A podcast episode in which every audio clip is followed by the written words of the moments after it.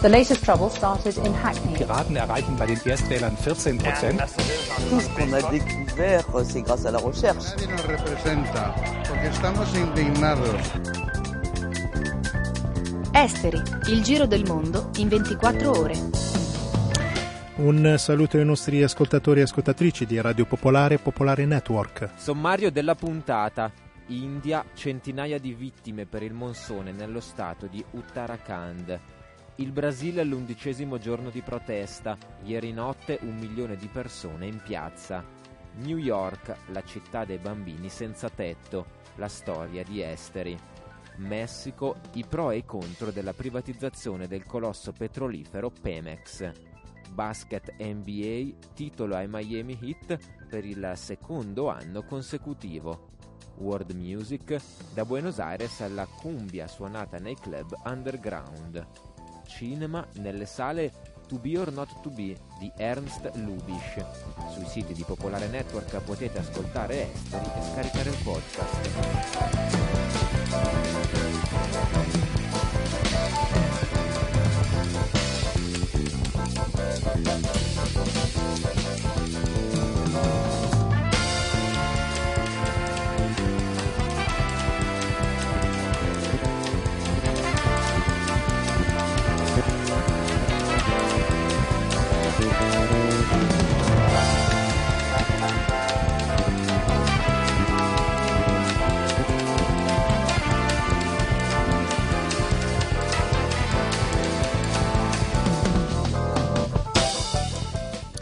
Iniziamo dalle notizie. In Grecia la sinistra democratica ha deciso di lasciare la coalizione diretta dal premier Samaras.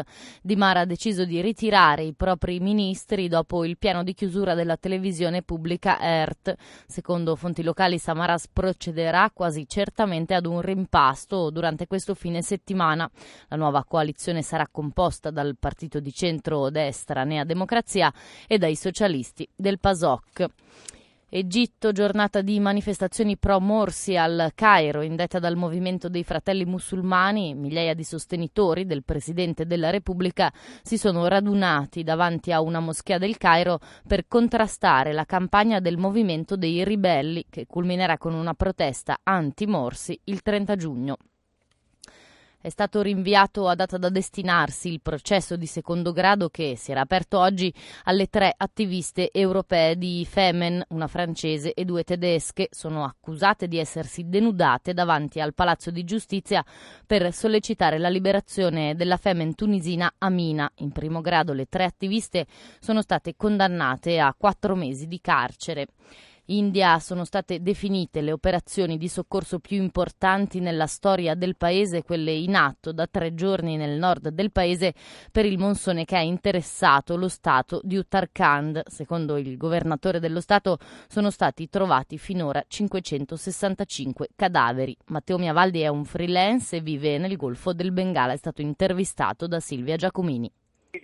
Sono nell'ordine delle migliaia e i, i funzionari che stanno diciamo, gestendo la, l'emergenza eh, parlano già di un bilancio che si dovrebbe girare so, sicuramente sopra le migliaia, cioè il paragone viene fatto con lo tsunami del 2004 per dare un po' l'idea di quanto sia grave la situazione una zona, quella abbastanza eh, difficilmente raggiungibile, zona appunto la regione himalayana, una zona di pellegrinaggi, per cui oltre agli abitanti c'erano turisti e pellegrini anche. Sì, questa tra l'altro è l'alta stagione del pellegrinaggio induista in quelle zone e uno dei problemi principali, se non il problema principale, è proprio questo, cioè che la speculazione edilizia e il, la costruzione di infrastrutture per il turismo religioso indiano hanno ovviamente snaturato tutto l'ambiente himalayano eh, rendendo la, la, l'arrivo del, del, monsone che è normale, viene, arriva tutti gli anni, un arrivo catastrofico. Cioè, il problema è che c'è qualcuno che non ha badato al, all'ambiente e ha costruito in una zona in cui era meglio non costruire. Ed è una cosa eh, riconosciuta, cioè se ne parla di questo. Sì, adesso tutti stanno puntando il dito contro l'amministrazione dell'Uttarkhand, che tra l'altro è il governo locale dell'Uttarkhand è espresso dal Congress, che è lo stesso partito che esprime il governo a Delhi cioè hanno detto è impossibile che voi siete lì a controllare e nessuno ha, ha bloccato questa speculazione edilizia. Tra l'altro negli anni precedenti l'Uttarakhand era già stato al centro di una mini catastrofe naturale per quanto riguarda il terremoto che è stato nel 2011 e nel 2012. Dopo il 2012 le autorità di Delhi avevano detto dovete prepararvi a un'emergenza simile per negli anni prossimi, quindi costruire degli eliporti e, costruire un, e formare un'unità di crisi pronta a intervenire qualora ce ne fosse il bisogno. Tutte queste cose non sono state fatte e ci sono delle testimonianze all'Uttarkhand che raccontano di persone che vengono salvate due o tre alla volta e quando eh, le, le, persone rimaste fuori dal, dal, da luoghi protetti sono davvero migliaia, decine di migliaia. Esteri, il giro del mondo in 24 ore. Radio Popolare, Popolare Network.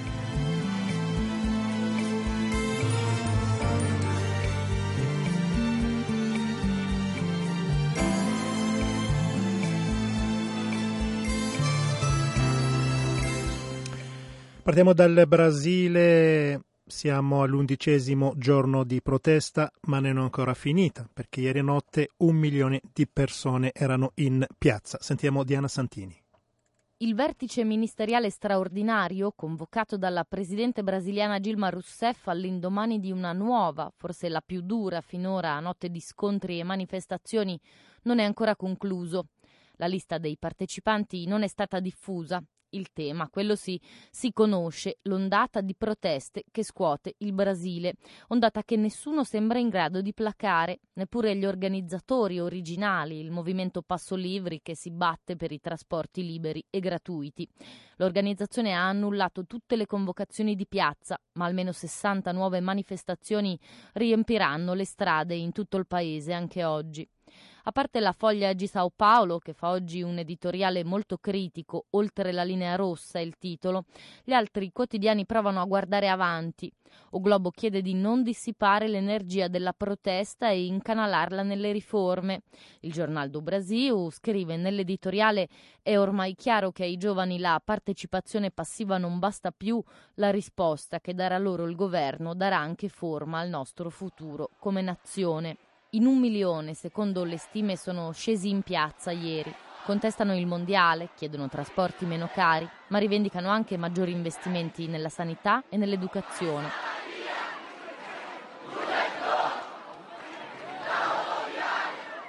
Questo è l'audio di un video girato ieri a Brasilia, un discorso politico pronunciato da migliaia di voci insieme, che è già diventato virale su internet.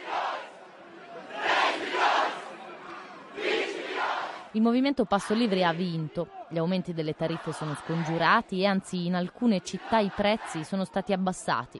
La protesta però si è radicalizzata, in parte per la repressione violenta da parte della polizia, soprattutto a San Paolo, in parte per semplice contagio. Come evolverà la situazione? L'opinione di José Luis Del Royo. Io credo che ieri è stato l'apice, eh, nel senso che in alcune città la distruzione di opere d'arte le distruzioni di scuole, mm, non è stata gradita, sa? non è stato gradito dalla popolazione, perché una cosa è tu protestare giustamente contro eh, le spese un, per il calcio, per il campionato mondiale di calcio, anche per le, per le confederazioni, che è giusta, Un'altra cosa è, è distruggere tutto, bruciare tutto, bruciare ambulanze, bruciare eh, macchine di pompieri, non si può senza, senza un programma, senza un progetto. Vedremo cosa dirà la Presidente Dilma. Eh, io credo che la sinistra e i movimenti sociali devono anche entrare in questo movimento con forza per tentare dare una piattaforma di lotta. Le città devono essere vivibili i parchi devono esistere e i metro devono funzionare e costare meno eh, le case popolari devono continuare. Beh, noti bene che il progetto di case popolari scende, c'è una piattaforma concreta e si deve portare il governo a aumentare i suoi progetti sociali. Il Brasile è il secondo paese di progetti sociali nel pianeta. Beh, non basta, dunque bisogna di più.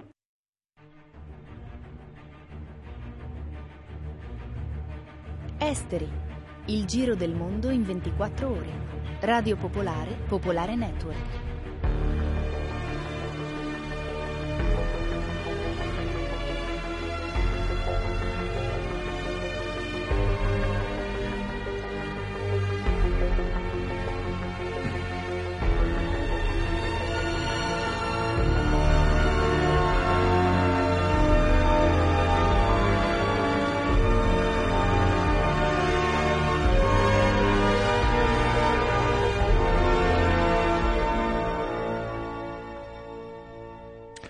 La storia di Esteri oggi ci porta a New York, la città dei bambini senza tetto. Sentiamo Michele Migone. New York to that tall skyline I come flying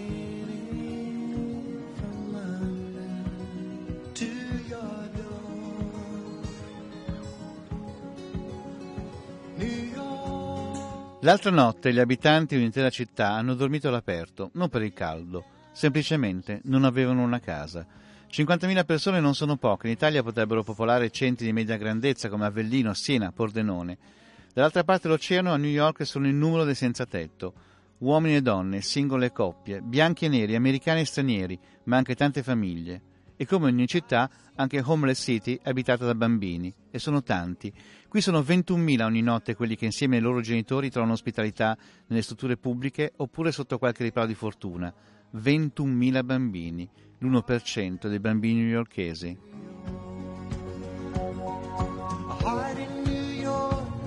Da quando è in carica il sindaco Michael Bloomberg, nei grafici le percentuali dei senza tetto sono schizzate verso l'alto. Dal 2002 ad adesso la popolazione di Homeless City è salita del 61%.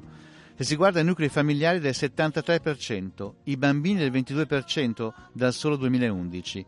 Nell'ultimo anno, nel complesso, sono quasi il 20% in più coloro che non hanno una propria abitazione dove vivere. I dati si conoscono da tempo, da qualche mese, da quando una coalizione di associazioni che si occupa del tema li ha tirati fuori. La notizia è girata sui media per qualche ora, non ci sono stati grandi dibattiti, tutti se ne sono dimenticati.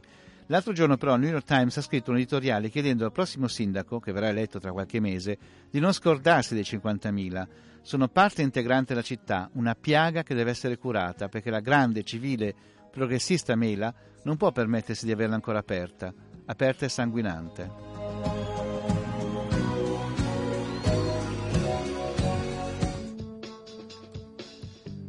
Convinto che la politica migliore fosse disincentivare l'assistenzialismo, attento alla tenuta delle casse della città, qualche anno fa Michael Bloomberg, nel 2005, decise di togliere il programma di finanziamento pubblico degli affitti per almeno ambienti. Poi è arrivata, è arrivata la grande crisi, la seconda peggiore depressione economica degli States dagli anni 30. Di questo Bloomberg non ha certo colpa, ma la tempesta perfetta sulle famiglie middle class, sommata alle sue politiche assistenziali, alla fine ha portato a un vero proprio esercito di 50.000 persone di senza tetto. E sono tante simili storie di questo scivolare veloce verso la povertà.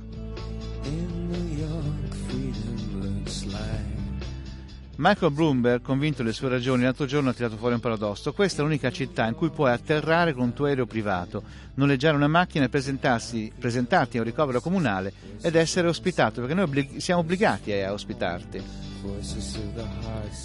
Ma di limousine non se ne vedono tante, anzi se ne vedono proprio poche vicino al centro per le famiglie senza fissa dimora del South Bronx o al rifugio per uomini della trentesima strada dove migliaia di newyorkesi languiscono lontani dai brillanti quartieri del centro.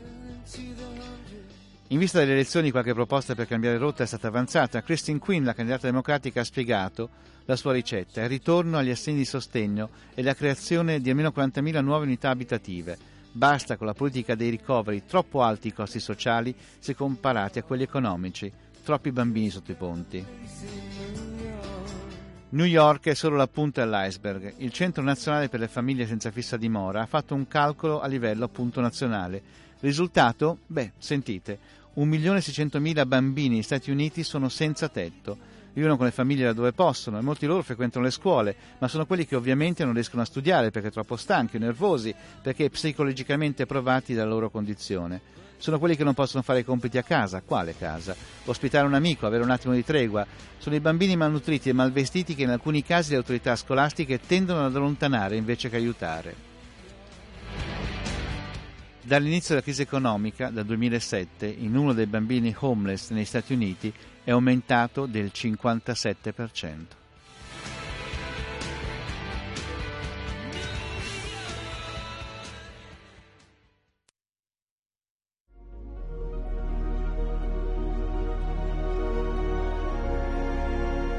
Il podcast di Esteri è sui siti di Radio Popolare e Popolare Network.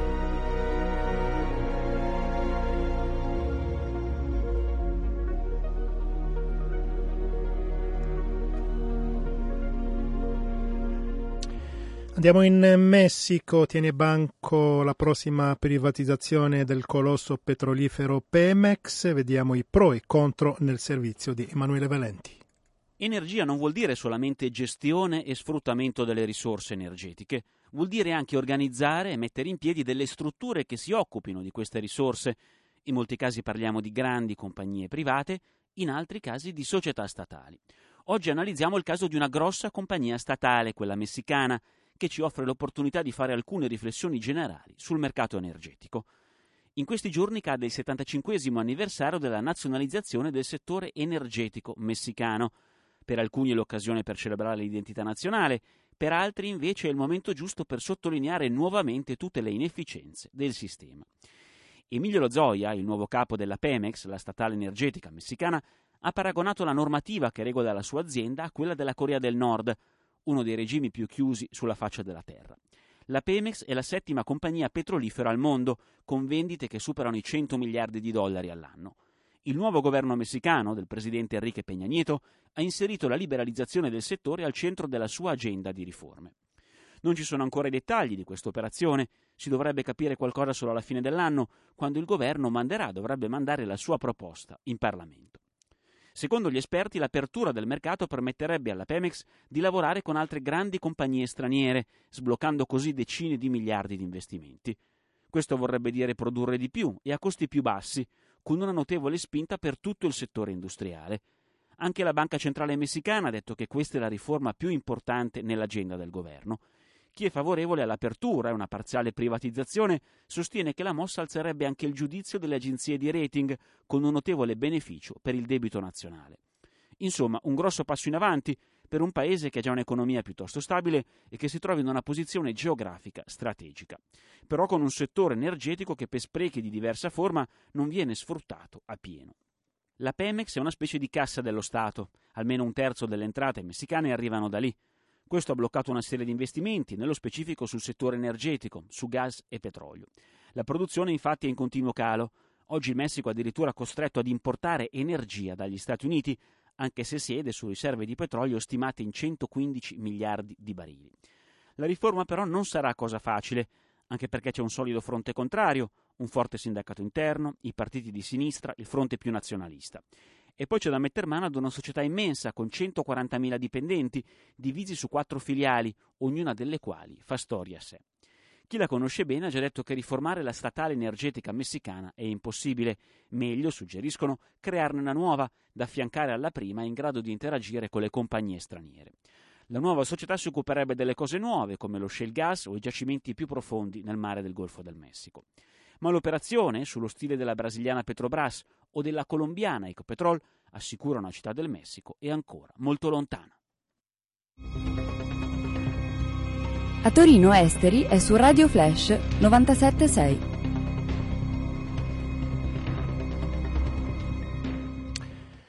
Basket NBA, il titolo rimane per il secondo anno consecutivo a Miami. Sentiamo Dario Falcini. Alla fine hanno vinto loro, ha vinto lui.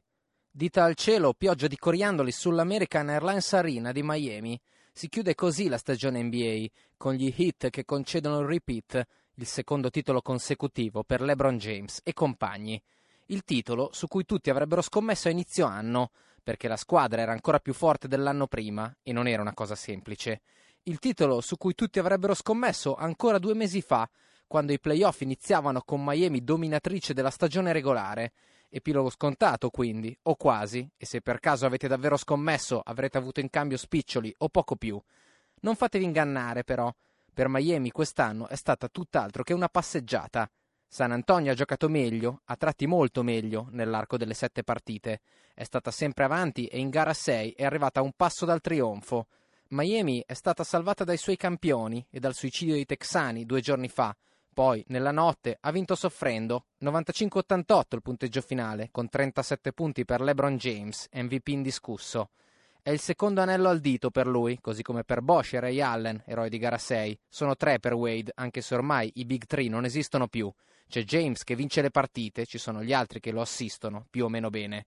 In lacrime i vecchi Spurs, che hanno cullato il sogno di rivincere il titolo sei anni dopo il precedente, di scrivere un nuovo capitolo nella storia NBA, dove, in ogni caso, meritano un posto d'onore. Duncan è stato grande, Parker altrettanto, anche se limitato dai guai fisici. Manu Ginobili ha fatto il possibile. A 36 primavere è quello che ha sentito gli anni più di tutti e ora, tra lo sgomento dei fan, potrebbe anche ritirarsi. Forse, questa volta, un ciclo è finito per davvero e senza lieto fine. È la vittoria delle individualità sul collettivo, la sintesi, seppur grezza, è questa. Sono fiero dei miei ragazzi, li amo, ha detto coach Greg Popovich, allenatore degli Spurs. Onore a loro per 15 anni fantastici, da alieni nel contesto del basket a stelle e strisce. Onore ai Miami Heat, americanissimi invece, e da questa notte bicampioni, con muscoli, tanto talento e cuore. Ci si risente a ottobre con la National Basketball Association. Troveranno ancora il modo di farci divertire. Per la penultima puntata di World Music, oggi Marcello Lorrai ci porta nei club underground di Buenos Aires.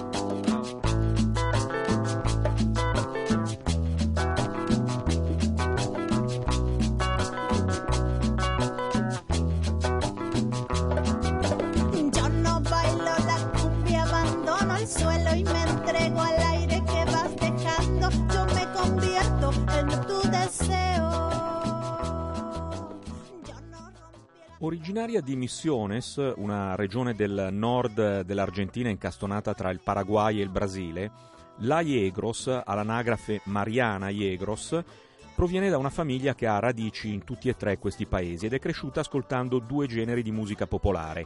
Il papà amava il chamamé, la mamma la cumbia.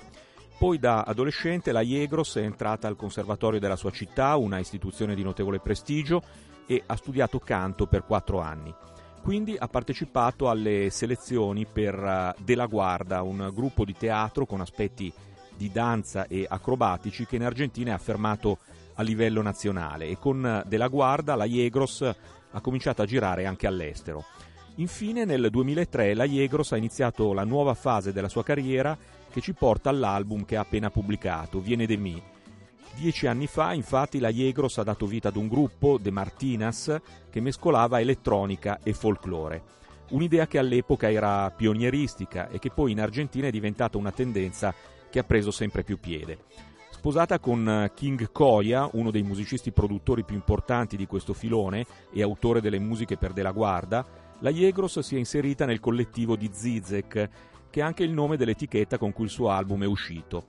Zizek è il nome del locale aperto a Buenos Aires da uno statunitense residente in Argentina, Grant Sidul, e da due argentini, Guillermo Canale e Diego Bulassio.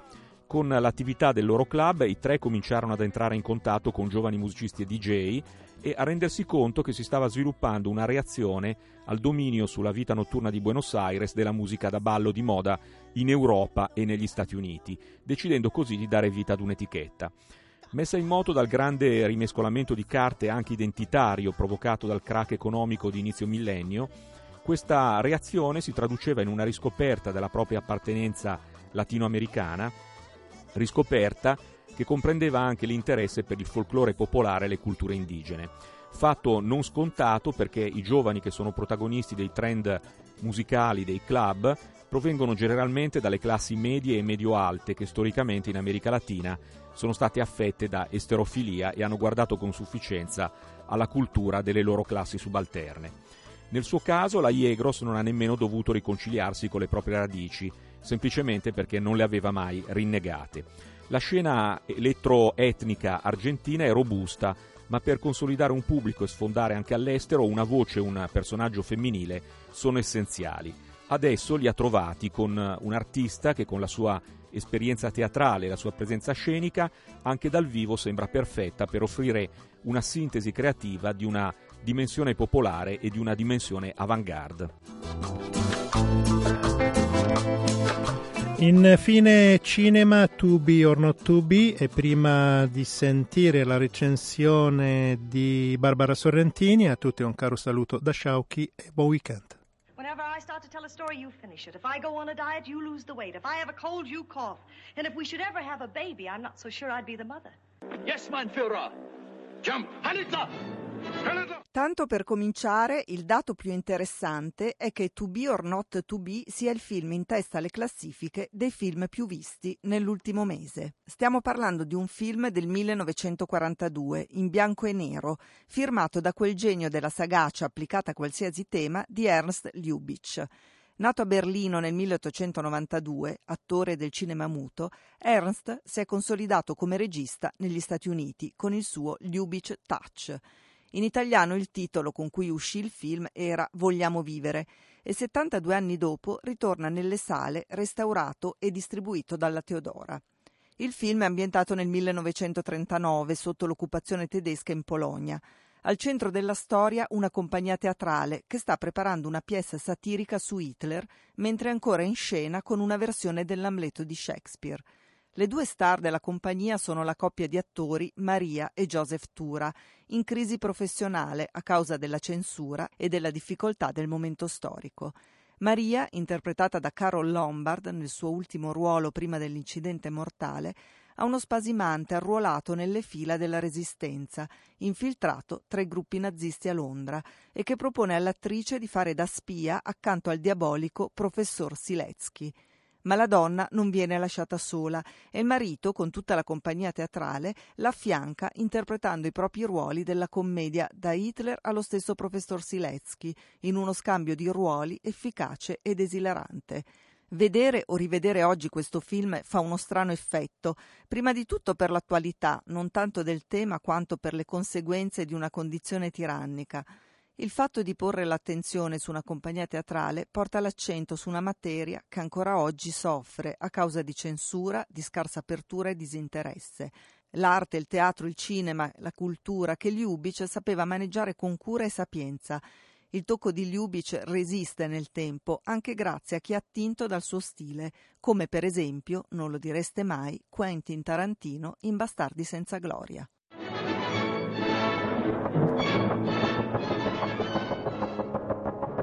Avete ascoltato Esteri, un magazine di Radio Popolare.